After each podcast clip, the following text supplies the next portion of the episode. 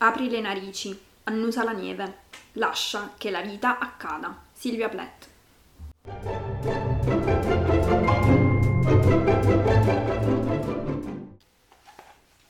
Salve, Ma bonjour!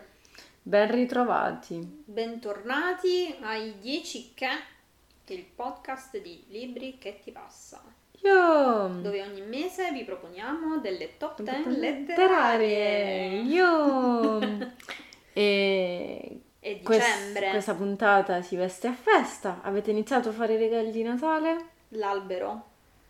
L'albero. L'albero va fatto l'8 di dicembre, non iniziate a farlo Adesso a avete fine ancora novembre. quattro giorni. Avete ancora tempo, godetevele su via, a meno che non siete di Bari e allora lo fate il 6 di dicembre. Però il San 4 Nicola. eh, no, è Eh, Il presto. 7 se siete milanesi e Sant'Ambrose. Se no, l'8 comunque. no? L'8. Eh, Quindi oggi è 4, per i prossimi 4 giorni ancora E niente. infatti sta puntata non è manco dedicata a Natale. Rompiamo ogni indugio.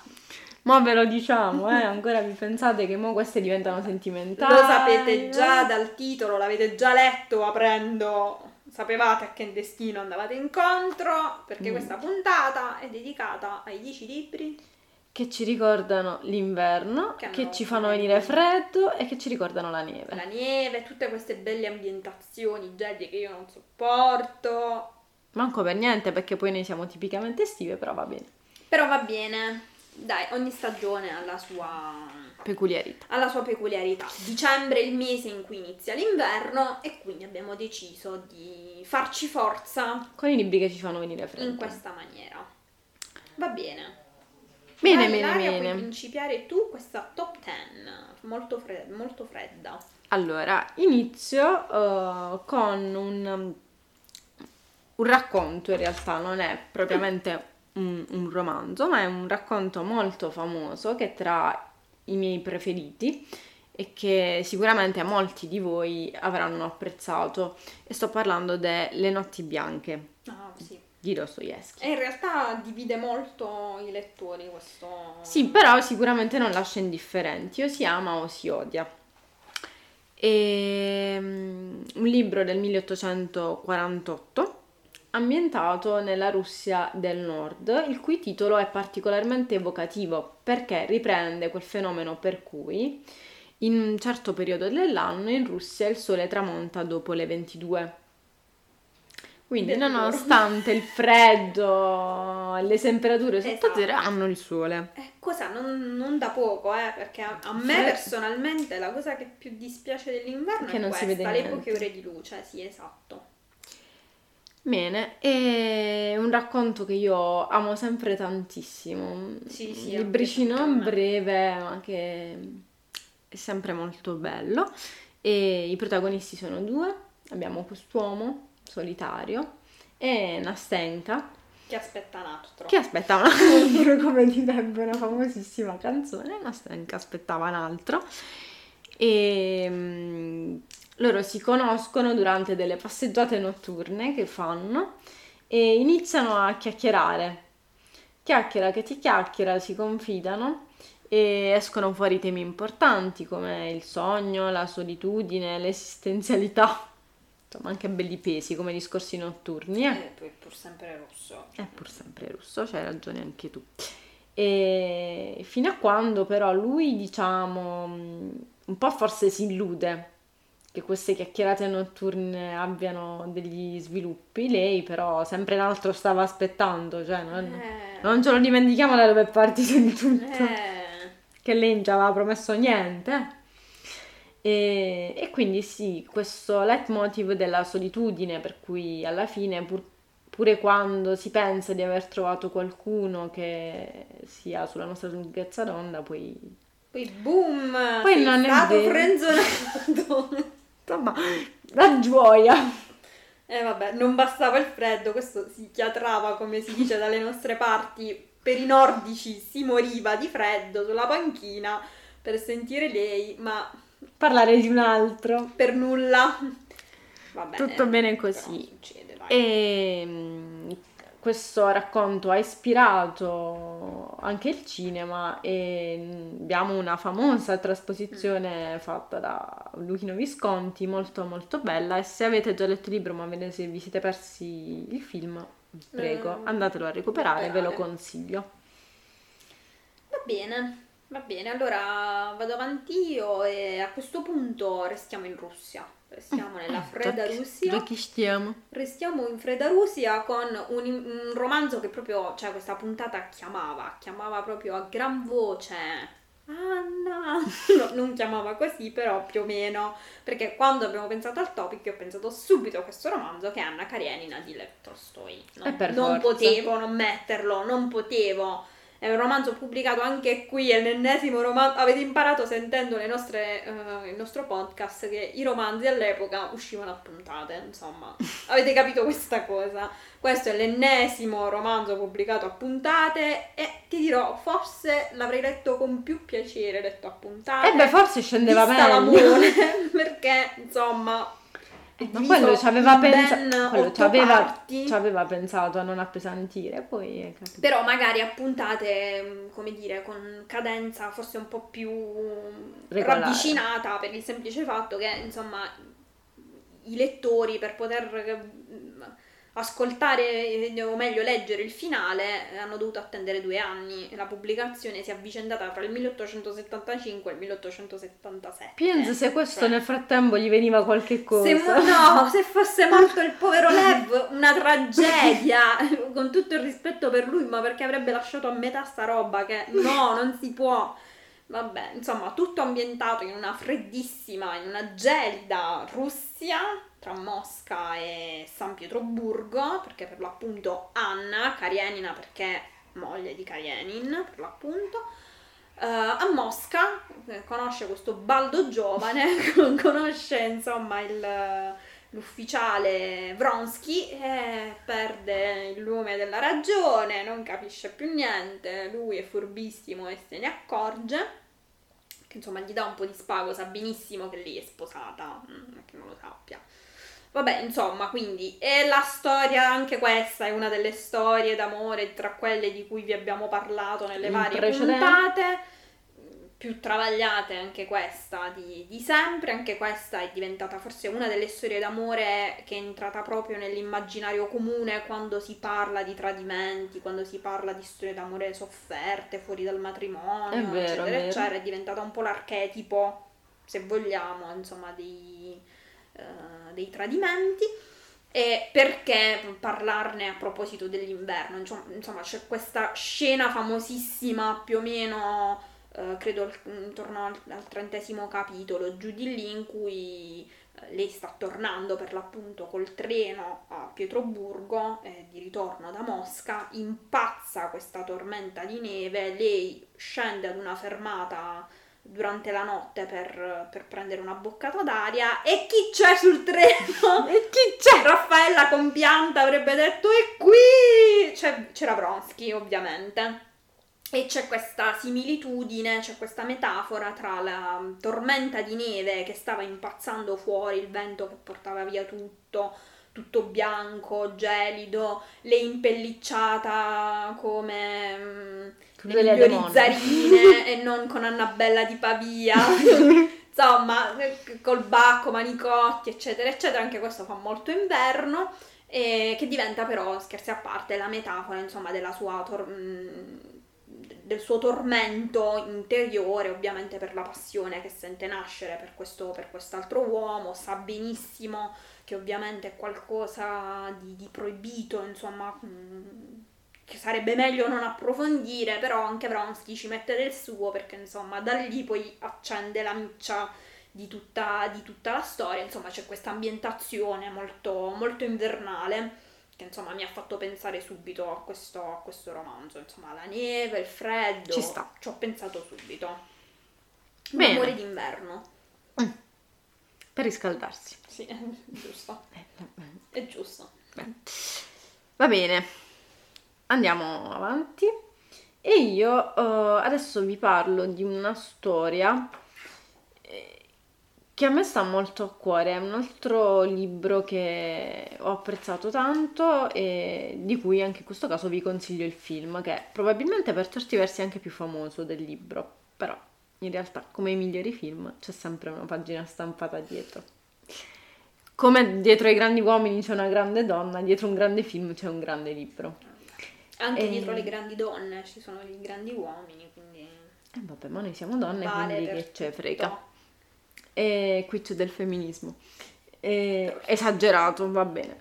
E... Ma comunque, a parte gli scherzi, uh, vi parlo di Into the Wild, il cui libro in realtà si chiama Nelle terre estreme, che è ambientato in Alaska o meglio, è il viaggio verso, verso. l'Alaska, un viaggio fatto um, da Christopher McLandes, spero di averlo pronunciato correttamente, e, um, questo, questo, ragazzo che dopo essersi laureato, in realtà uh, appartiene a una famiglia borghese benestante, dopo essersi laureato decide di allontanarsi dal consumismo, dal, dalle frivolezze, dagli eccessi della vita moderna e di intraprendere questo viaggio per ricongiungersi con la natura. San Francesco moderno. Esattamente, e quindi viaggia uh, verso l'Alaska tenendo un diario in cui racconta um, com'è dormire nei boschi, mm. sopravvivere con quello che la natura mette a disposizione e nulla di più. E spoiler non fa una bella fine. No, esatto, il finale è molto Mm, tra l'altro... Non ho, io non ho letto il romanzo, lo, guardo, ricordo di aver visto il film. Um, ero così carica di entusiasmo, bellissimo, un'avventura bellissima, la riscoperta di se stessi. Sì, e poi certo. alla fine sono rimasta tipo non lo voglio mai fare. Proprio no, non è il caso. Almeno non in quelle condizioni. forse. Un po' come Lorelai Gilmore. Eh, esatto. Libro film? E che in realtà poi questo, questa storia ricorda un po', forse per certi versi, per certi, proprio certi versi, eh, Revenant, il film che, in cui Leonardo DiCaprio non facendo nulla e non flirtando ha, ha vinto l'Oscar. Ha vinto l'Oscar. E, ehm, e, niente, quindi c'è questo ragazzo che appunto questo, compie questo viaggio in solitudine e in realtà Uh, la storia è stata poi ovviamente ricostruita, cioè il libro non è scritto da lui perché non, non, non è qui per raccontarlo, e, è stato scritto poi da John Cracker e, e prende spunto da un articolo, um, cioè la prima volta questa storia è stata raccontata in un articolo pubblicato sull'Outside, uh, sulla rivista Outside nel 1993, era un articolo di circa 9000 battute, quindi vicinissimo, tutto il giornale praticamente quasi, e, e da lì poi l'idea di farne un, un libro che poi ha ispirato appunto il famosissimo film e, e tante... È diventato un cult. Un cult, un cult adolescenziale. Sì, sì. E tra l'altro uh, la, anche la sigla, del, la, la, colonna sonora, scusate, la, sigla, la colonna sonora del, del film e, um, Garantì ha, ha, vinto numerosi premi, è molto famosa e anche molto bella, devo dire. E quindi di- direi che questa passeggiata non di salute nel bosco fa venire, verso l'Alaska fa venire molto freddo e mi sembrava abbastanza calzante sì, per il topic. Molto, molto. Prego. Beh, allora mi, mi, ricollego a questo discorso di viaggi verso terre lontane e molto fredde con un romanzo eh, forse non, non, notissimo, ma di cui forse è più nota l'autrice, perché sto parlando di Avviso ai naviganti di Annie Prull, un romanzo del 1996, edito Minimum Fax che è l'autrice dei segreti di Brokeback Mountain, quindi mm. forse i più la conoscono per questo. Sì. Eppure, eppure, in realtà questo è stato poi il romanzo che le è valso il premio Pulitzer e il, lo stesso anno il premio il Book Award. Quindi in realtà ha avuto forse meno fortuna del più noto I segreti di Brokeback Mountain da un punto di vista anche cinematografico eh, però in realtà poi è stato il suo romanzo premiato. Fra l'altro anche di questo è stato realizzato un riadattamento per, per il cinema, fra l'altro eh, con un cast di tutto rispetto che è The Shipping News, un film del 2001, con, dicevo, un cast stellare vero e proprio perché ci sono Kevin Spacey, Judy Dench, Kate Blanchett, insomma, solo fior fior di, di nomi, eh, però i segreti di Brokeback Mountain ha avuto più fortuna, a volte è strano, queste dinamiche del pubblico Succede. sono strane. Dicevo perché mi ricollego al discorso di Into the Wild, sebbene poi i presupposti di questo viaggio verso lande desolate sia molto differente. Ehm, perché per l'appunto il protagonista è uh, Quoyle. Quoyle, insomma, è un giornalista, potremmo dire, di terz'ordine, di certo non è una stella del, del mondo del giornalismo, però sbarca il, il lunario così, presso un piccolo quotidiano. Potremmo, insomma, è un personaggio me- medio, impacciato, è goffo, fa una vita discreta, ha una moglie, non sa nemmeno lui forse come ce l'ha questa moglie, ha due figlie, due, due bimbe e in Puglia diremo che è un po' a lui, ecco, mettiamola così. Non è bello, non è, non è brillante, non è Ehm, non, è, non, è, figo, non è, insomma, non, non, è simpatico, non ha grosse qualità, è un personaggio un po', un po' mediocre, che però un giorno si rende capace per l'appunto di grandi gesti, nel senso che, insomma, in un colpo solo, in una giornata sola, un po' la sliding doors, perde lavoro e perde moglie, perde entrambi perché lo, lo licenziano da questo piccolo quotidiano, quindi non ha più soldi, non ha più lavoro. Dall'altra parte torna a casa, rincasa e scopre che la moglie è partita per l'Alabama con l'amante, quindi una doppietta. Quindi date, date, le premesse che vi ho dato prima, ovvero un povero a lui, ovviamente non ci avremmo scommesso, avremmo detto ok il romanzo è finito, cioè Va bene così. Finisce così. In realtà invece no, perché qua è alla ricerca finalmente di un riscatto e quindi con tutto il coraggio di cui nessuno forse credeva, insomma, eh, che fosse armato, prende le figlie, insomma, chiama una vecchia zia e si dirige verso l'isola di Terranuova. Così, a casaccio, perché è insomma l'isola dove erano residenti i suoi, i suoi antenati. E quindi decide insomma di fare di intraprendere questo viaggio ma non insomma ai fini di fare un semplice viaggio ma ai fini proprio di stabilirsi.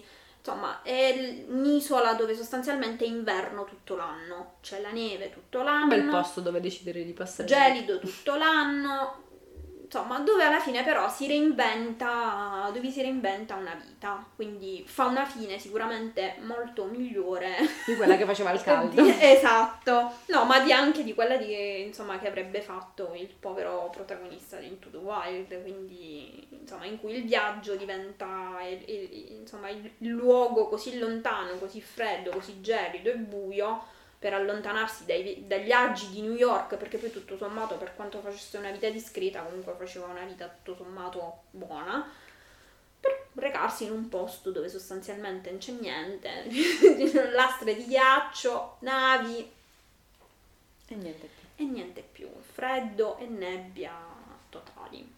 Però, insomma, anche qui l'ambientazione invernale richiamava, richiamava insomma questi, questi paesaggi. Bene. Okay. Va bene. Allora io mi riallaccio a te parlando di un altro giornalista, però che ce l'ha fatta. Eh, un, un giornalista un po' più famoso, anche se eh, comunque non è che se la passi proprio bene perché Neanche è lui. un po' scomodo come giornalista, quindi un po' lo vogliono morto, povero Ma poco poco. E perché mh, adesso vi parlo di Uomini che odiano le donne, il primo volume della saga Millennium, che ha come protagonista il giornalista Michael Blonks, Blo, Blomqvist.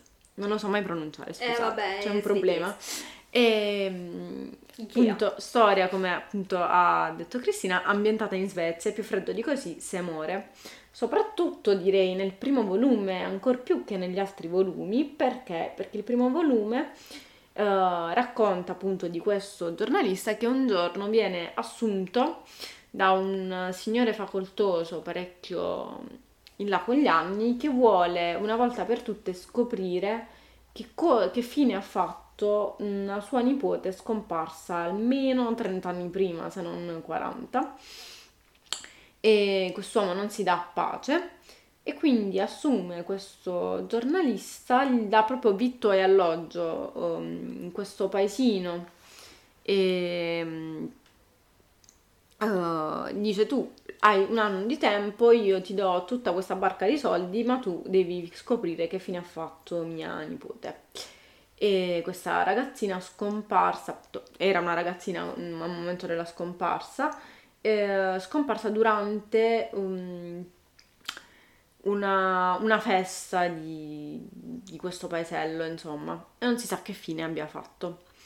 E la controparte femminile di questo, di questo libro è Lisbeth Salander, una, un hacker, un genio dell'informatica, e che in realtà conosce Michael perché uh, fa un'indagine su di, su di lui e alla fine si ritroveranno a collaborare per uh, risolvere questo caso. È una ragazza dalla storia molto molto particolare e anche molto triste, uh, storia che influenzerà, influenzerà ogni volume di, di, questa mm. saga, cioè poi al centro della saga in realtà ci sono dei casi da risolvere, delle questioni che però diventano quasi collaterali perché il fulcro di tutta la storia è proprio lei e Lisbeth con la sua vicenda personale molto, molto forte che dà un senso al titolo Uomini che, che odiano, le donne. donne. Mm, vero. E quindi è un romanzo poliziesco, un, a tratti giallo, a tratti thriller, thriller sì. a tratti noir, ma anche un romanzo di denuncia sociale. È un romanzo che è tante cose, una saga che è tante cose, tra l'altro uh, se ci seguite anche su Instagram e se non lo fate rimediate, sul, sul, nostro profilo trovate un post dedicato a questa trilogia, ma anche un post dedicato alla seconda trilogia, uscita postuma dopo la morte dell'autore che è Stieg Larsson eh, scritta da un altro autore in cui uh, si cerca di dare un, una conclusione alla vicenda di Lisbeth e Michael, che era rimasta appunto un po' così. E niente, quindi mi sembrava appropriato inserire un libro svedese ambien- in, cui le, in cui le prime indagini sono ambientate in un posto in cui non fa altro che nevicare, cioè c'è questa scena di lui che entra in questa casa che gli è stata assegnata come base che è completamente fredda, senza nulla in frigo, spoglia, in cui lui la prima cosa che fa è andare a fare shopping per comprare qualcosa con cui coprirsi, perché dice che nonostante sia svedese di nascita e quindi sia abituato al freddo, in quel paesino fa particolarmente freddo. Bello, va bene.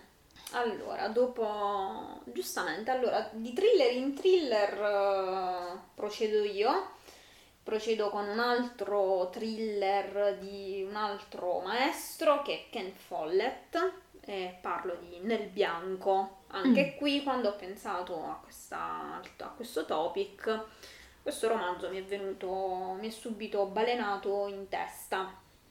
Anche perché fra l'altro si svolge durante la notte di Natale, quindi anche dicembre si prestava particolarmente come, come mese. È un romanzo del, del 2004 e il libro è ambientato in Scozia, Uh, quindi ci siamo trasferiti in un'altra nazione dove comunque sono avvezzi per l'appunto ad avere non soltanto l'inverno ma un po' tutte le stagioni sicuramente un po' più fredde della no, delle, insomma, rispetto alle nostre abitudini è per l'appunto il, il, il, romanzo che si svolge vicino a Glasgow, è ambientato per l'appunto durante la, la notte di, di, Natale, sebbene in realtà poi questa ambientazione della notte di Natale è molto contrastante con, con la trama, perché poi insomma la trama è proprio ben altra. Perché tutto si svolge in questa azienda farmaceutica, la Oxenford, dove vengono più che prodotti proprio coltivati, diciamo così, virus e antivirus, fra l'altro si maneggiano, insomma, ehm, si maneggia quello che insomma il virus è evoluzione del virus Ebola. Eh, di cui non ricordo il nome, viene dato un nome nel, nel libro. Anche molto attuale specifico. questo libro. Esatto, è molto attuale. Infatti, durante la pandemia è stato uno di quei libri insieme a Spillover, eh, La peste di Camus. È insomma, stato molto. tirato in ballo. Sì, sì, è stato tirato in ballo ed è stato molto, molto venduto. Ehm, e insomma, praticamente è ambientato mm, insomma, in, questa, in questa casa farmaceutica e mm, sostanzialmente avviene un furto perché eh, insomma, ad opera di quattro terroristi mm, ambientalisti, insomma, animalisti, avviene questo, questo furto perché per l'appunto eh, trafugano eh, questo, questo virus, evoluzione del, dell'Ebola. Quindi scatta, scatta questo allarme, eh, pro- ci sono i due protagonisti che sono per l'appunto il, il, il proprietario eh, del, il, del, della, della, casa farmaceutica della Oxenford, Stanley, fra l'altro poi viene fuori che uno dei, dei quattro della banda è il figlio che insomma è molto risentito nei confronti del padre, quindi vuole fargli doppio danno, oltre che eh, in nome dei suoi, dei suoi ideali un po', un po', malati, insomma un po', un po' pazzi. E la controparte, anche qui c'è una controparte femminile che è il responsabile della sicurezza, Antonia Gallo, che però è eh, per metà spagnola, quindi ecco perché è giustificato questo, questo, nome. C'è anche una sorta di storia d'amore che in realtà però non, non nasce mai fra i, fra i due. E, um, e per l'appunto lei è responsabile della sicurezza, quindi ovviamente scattato l'allarme si fionda alla ricerca di, di questi. Però nel mentre, durante quella notte di Natale, fuori impazza la tormenta di neve. I quattro poi trovano rifugio presso una casa, insomma inizia un sequestro, quindi è un thriller, anche qui, molto thriller vincente. poliziesco, molto, molto fitto, la trama è molto incalzante, molto eh, molto pregno, mm, insomma comunque è un bel, un bel thriller anche qui, l'ambientazione natalizia, nel bianco in tutti i sensi perché c'è l'ambientazione insomma nevosa durante anche qui torna la tormenta ma non è una tormenta sicuramente di passione come quella di Anna Karenina. Però insomma anche qui c'era questa ambientazione che non poteva insomma mancare. eh, sì non poteva, non poteva mancare. Bene, allora io uh, passo ad un libro più proprio di recente, di quasi recentissima uscita, oserei dire, perché è del 2018, mm-hmm. e che in realtà, vi stupirò, è ambientato d'estate, ma che sa molto di inverno. Il libro in questione è Storia della mia ansia di Daria Vignardi, che mi sa d'inverno perché ad un certo punto la storia è narrata in montagna e ci sono proprio delle descrizioni di queste passeggiate, di questo contrasto tra l'afa lasciata in città, perché inizialmente è ambientato a Milano, e, e il freddo della, della montagna. Quindi mi è sembrato opportuno inserirlo comunque. Beh, certo, anche un, rif- se... un rifugio d'inverno nella festiva. Esatto, anche perché poi l'afa milanese eh, agosto, insomma, è quella che è. Non è e... piacevole. E quindi uh, la protagonista di questo libro, Lea, pensa bene di andarsi a rifugiare in montagna. Però è una storia molto particolare e devo dire, la, la, copertina è ingannevole per certi versi. Io quando questo libro l'ho ascoltato e anche di questo ho trovato una rece molto umile sulla pagina Instagram. Um, la copertina è bianca con un canarino giallo. Quindi in realtà io che ho anche il vizio di uh, ascoltare e leggere libri anche attratti dalla copertina senza badare troppo alla trama, mi aspettavo qualcosa di, di leggero. Spoiler, no. Eh beh, no. No. Il titolo però doveva andare No, però mi poteva sam- sembrare qualcosa di pseudo simpatico, sai, una e cosa un po' Invece no. Invece no. E Lea è una donna che appunto ha questo disturbo di ansia, vive la sua vita con l'ansia, deve programmare ogni minima cosa della, della sua vita, è sposata, ha tre figli, un marito, all'apparenza ha una vita meravigliosa. E in realtà poi scavando ci si rende conto che questo matrimonio forse non è poi così idilliaco come sembra, uh, il lavoro che sembra essere quello dei sogni in realtà uh, la porta ad essere sempre in affanno, sempre oberata, sempre nervosa e, e quindi uh, c'è questa corsa alla vita, questa, questa frenesia che è tipica del mondo moderno che a un certo punto viene interrotta quando lei scopre di avere un tumore. Uh, ha un tumore, quindi deve fermarsi e c'è questo racconto molto, mm, molto accorato di lei eh, che spiega proprio il momento in cui uh, si rende conto che tutte le ansie, le paure e l'aff- gli affanni della vita a un certo punto smettono di, conta- di contare perché non sei più tu a decidere. Ah. E, e quindi poi tutta la, la storia si sviluppa cioè lei che fa il suo percorso di, di chemio e la sua lotta contro il cancro e quindi rivede tutti i rapporti della sua vita, il, si rivede come madre, come moglie, come donna, sulla base di quello che le sta accadendo, quindi si ferma a riflettere su cosa conta veramente e su... Mm, e diciamo che il cancro viene utilizzato come Mm, come salvezza, perché a un certo punto sarà la, l'importanza che lei dà alla malattia a salvarla da tutte quelle che lei pensava essere ansie insuperabili, eh, derivate poi, come viene raccontato all'interno del libro, da un rapporto sbagliato con la madre, quindi da un contesto familiare non bellissimo in cui è cresciuta questa donna e, però la malattia le fa avere un focus diverso sulla vita e quindi le fa capire che certe ansie, certi affanni non contano poi così tanto come ci può sembrare nella vita quotidiana. E in realtà questo libro è un libro per certi versi autobiografico perché l'autrice stessa ha avuto dei problemi di salute per cui riesce anche a raccontare determinati punti di vista in maniera molto reale, non sono frasi fatte o pensieri buttati lì, quasi... È sempre brutto parlare di una cosa del genere se non si è vissuta, perché sembra quasi di arrogarsi il diritto di capire qualcosa che non si può capire se non si è vissuta. E,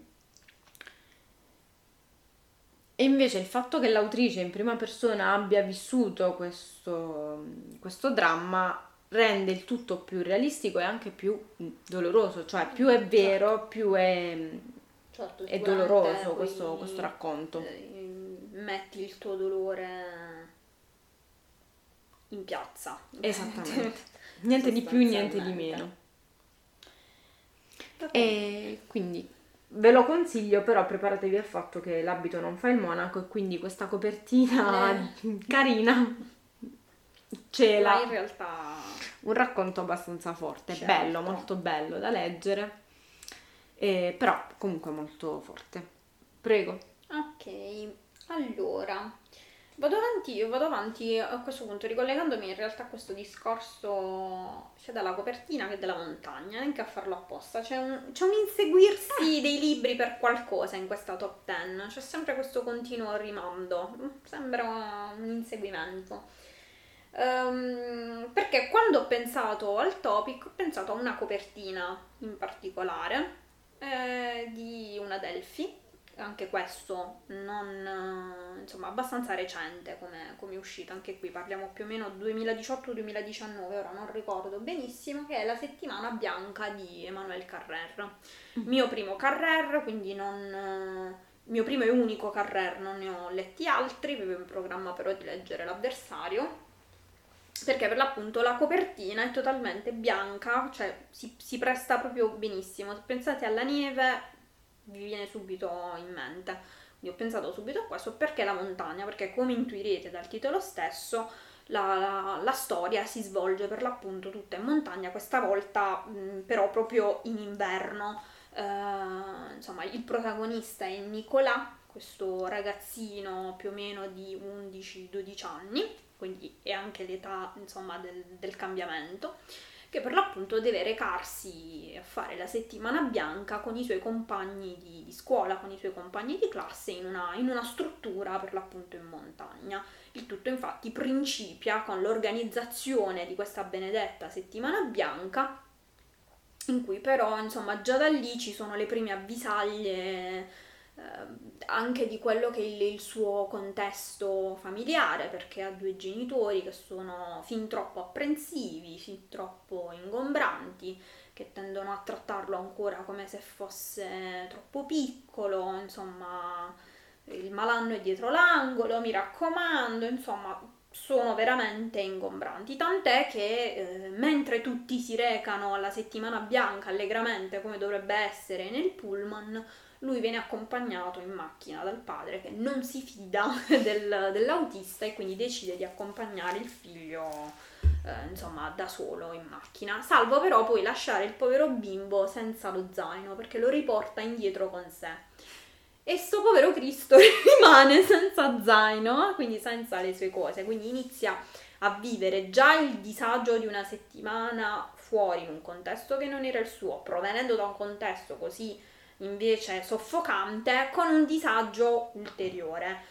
Insomma, c'è tutto il racconto di questa settimana bianca, c'è anche mm, una, una scena che mi ha fatto molto pensare a, questo, a questa puntata, a questo, mm, insomma, a questo topic, che è la scena di una nevicata notturna. Um, anche qui potremmo dire che la nevicata diventa una sorta di metafora del personaggio. Adesso mi spiego, spiego il perché.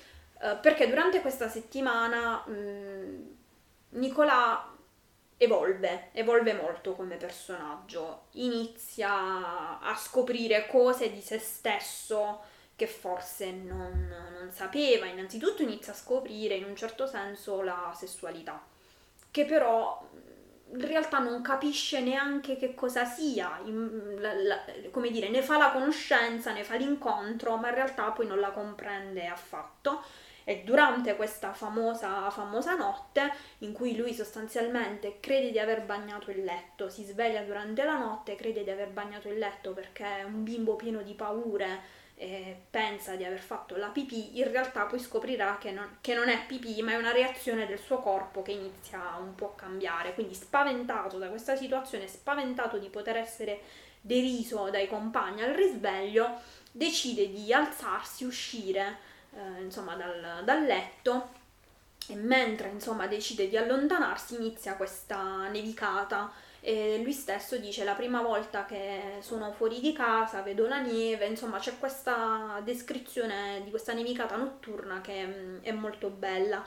E in realtà poi potremmo dire che è un po' l'ancia della trama, perché poi la trama evolve molto, da così piatta come sembra, si anima perché succede qualcosa e mm, non voglio svelare troppo, però insomma vengono fuori una serie di eventi che animano la settimana bianca così pacifica, così giocosa di una classe di bambini e purtroppo si, un po' si trasforma in qualcosa di brutto e dall'altra parte insomma c'è l'evoluzione del, del personaggio e insomma viene fuori anche perché il bambino è così timoroso e timorato perché insomma trova spiegazioni in vicende che poi vengono narrate dopo.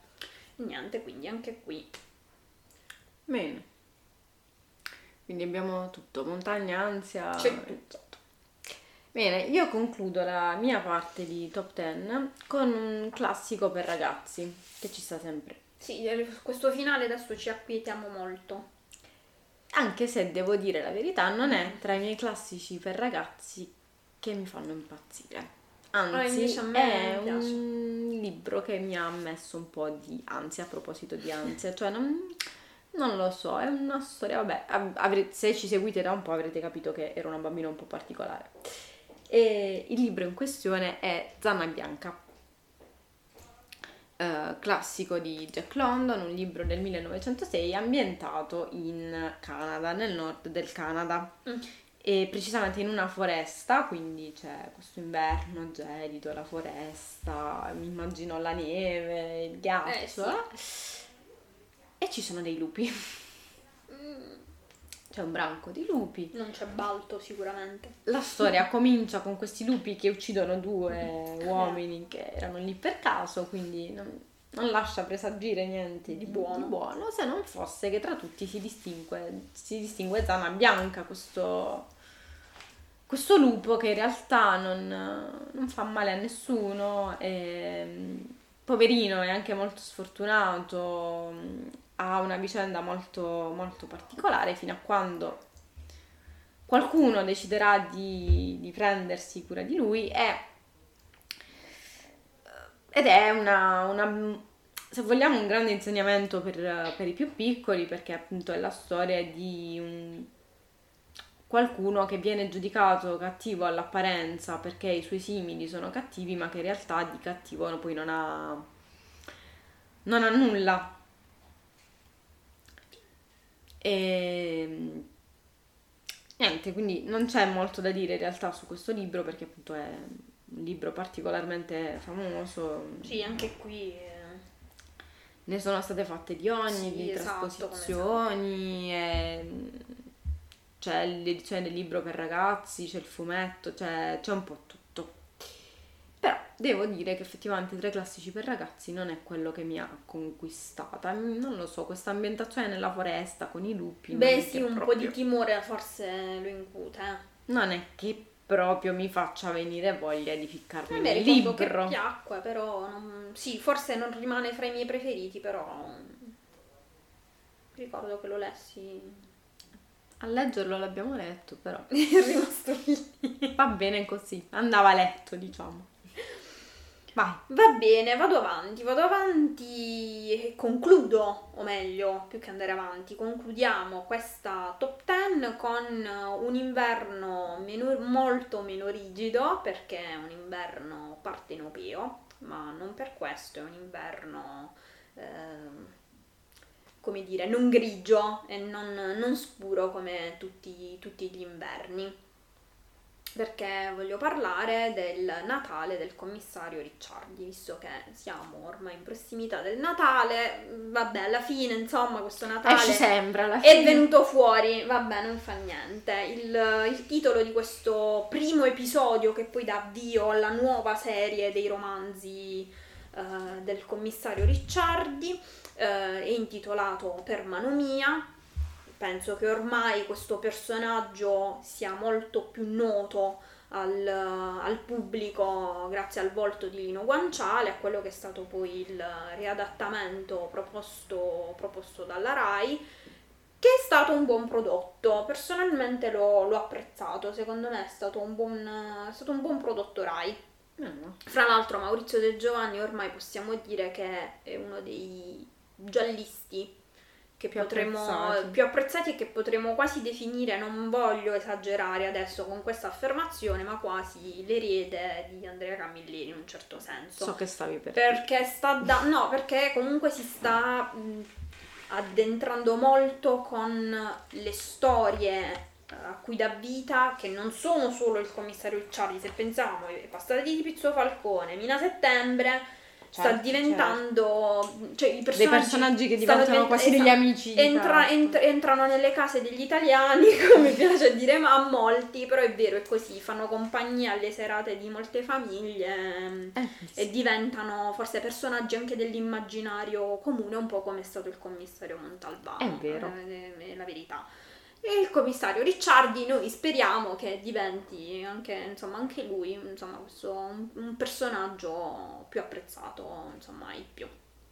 E vabbè anche qui insomma c'è questa ambientazione invernale. In realtà le ambientazioni invernali del commissario Ricciardi non sono solo in questo romanzo c'è anche il senso del dolore che è l'inverno del commissario Ricciardi e poi i rondini d'inverno però mi piaceva, insomma, questa ambientazione forse un po' più natalizia. Anche qui, eh, insomma, il, il commissario Ricciardi si trova a dover dipanare anche grazie ai suoi doni, perché chi ha visto la serie o ha letto i libri sa che ha un dono particolare che è quello di poter parlare con le vittime in un certo senso, quindi riesce a risolvere i suoi casi anche grazie a questo dono quindi si trova di fronte all'ennesimo caso da risolvere, da risolvere e c'è questo contrasto un po' fra le descrizioni del Natale partenopeo, insomma in cui Napoli si, si appresta a vivere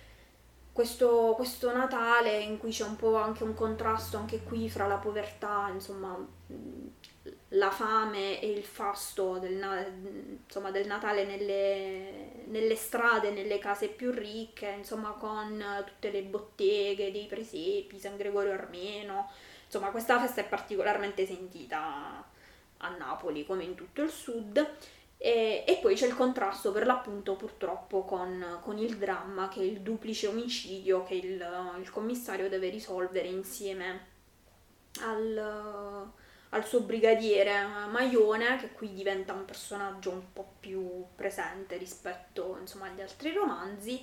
E purtroppo quindi insomma c'è questo contrasto fra la gioia de- della festa nonostante l'inverno e il, insomma, la tristezza di questo o meglio, cioè più che la, distre- la, la, la tristezza, forse l'efferatezza, insomma, del, dell'omicidio da dover risolvere.